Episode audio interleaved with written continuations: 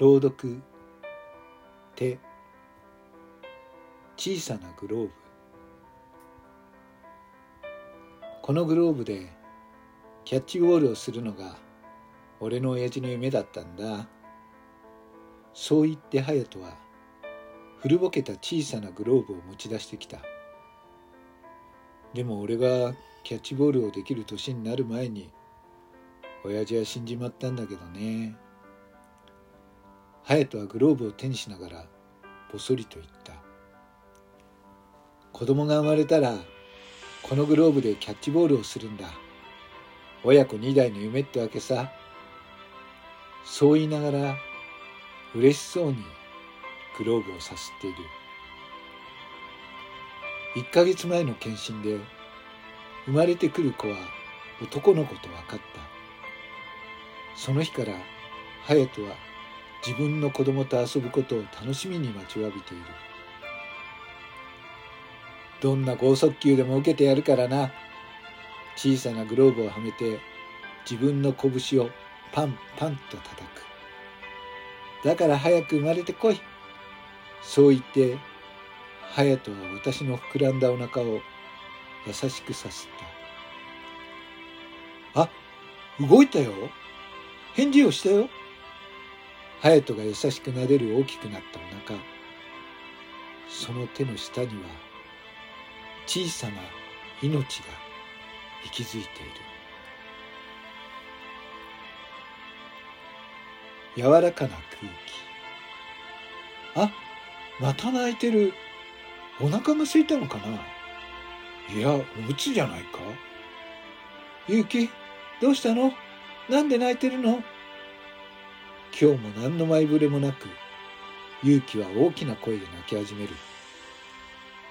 無事に元気に生まれてきた子供に私たちは勇気と名付けた。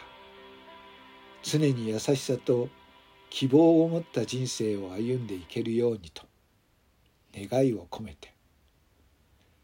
4,000グラムを超えて生まれた我が子は泣き声も豪快だ。ミルクをやりおしめを変えてあげると嘘のように泣き止んだ。今は両手を動かしながらご機嫌な笑顔を浮かべている。小さな手だな。勇気の手を触りながら不思議そうに見つめる隼人。これじゃまだグローブはつけられませんね。呆れるほどの赤ちゃん言葉で隼人は話しかける。三人がいるこの空間は柔らかな空気に包まれている。二人の間に勇気が立ち上がり歩き始めると今まで以上に目が離せなくなった。我が家の小さな怪獣は何にでも興味を持ちどんなものにでも近づいていってしまう。そう常に目が離せない状態。この元気と好奇心を俺にも分けてほしいもんだ。隼人が勇気を追いかけ回しながらつぶやく。子守に疲れたのだろうか。隼人は小さなため息をついた。この頃から私と隼人は外で手をつないで歩くことがなくなったなぜかってそれは私と隼人の間には勇気の手があるからさ。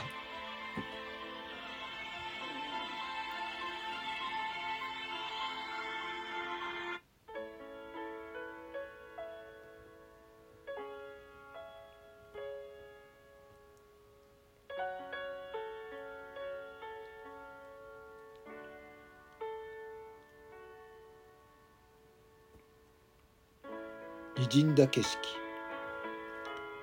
部屋の時計が夜の11時を告げた。隼人の帰りが遅いなと思った。ちょうどその時リビングの電話が鳴った。もしもし谷崎さんのお宅ですね。実はご主人が交通事故に遭いまして。言葉の意味は分かってもその言葉を理解することはできなかった。その後のことはよく覚えていない。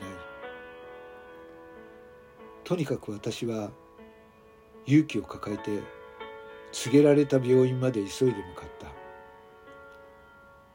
途中で買いの下着やパジャマを忘れたことを思い出しながら病院で通された部屋の中に白い布がかけられた。隼人がいた。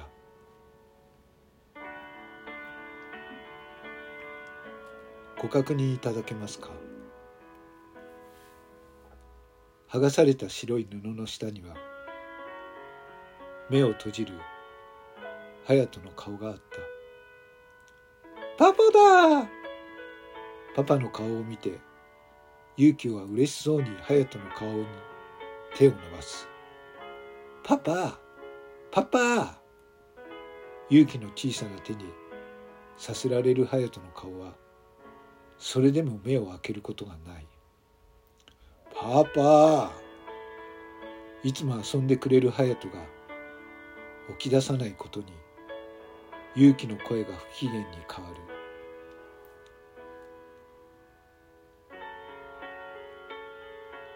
妙に現実感のないその光景が徐々に二円二陣で見えなくなっていく。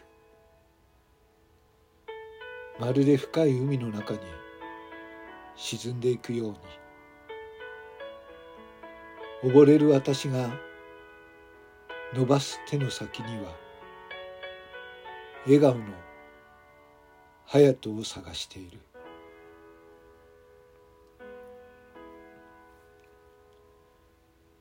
その手がつかむもの。行ってきまーす。学校から帰ると早々に勇気はグローブとバットを手に取って家を飛び出した。ランドセルは玄関に放り投げたままだ。今年の春隼人の形見のグローブは小さくなり新しいグローブを勇気に買い与えた。勇気は隼人が想像していた以上に野球少年になっている。大きくなったら絶対甲子園に出てプロ野球選手になってお金持ちになってママにでっかい家をプレゼントする。勉強の成績もそこそこのくせに勇気はそんな生意気な夢を私にいつも話しかける。勇気が飛び出していった空の下私も外に出てみる。空は青く太陽が高い。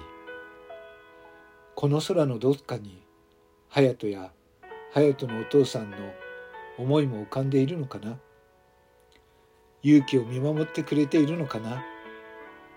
そんなことを思いながら私は空を見上げてみる。見上げた空は太陽が眩しくて私は思わず手をかざしていた。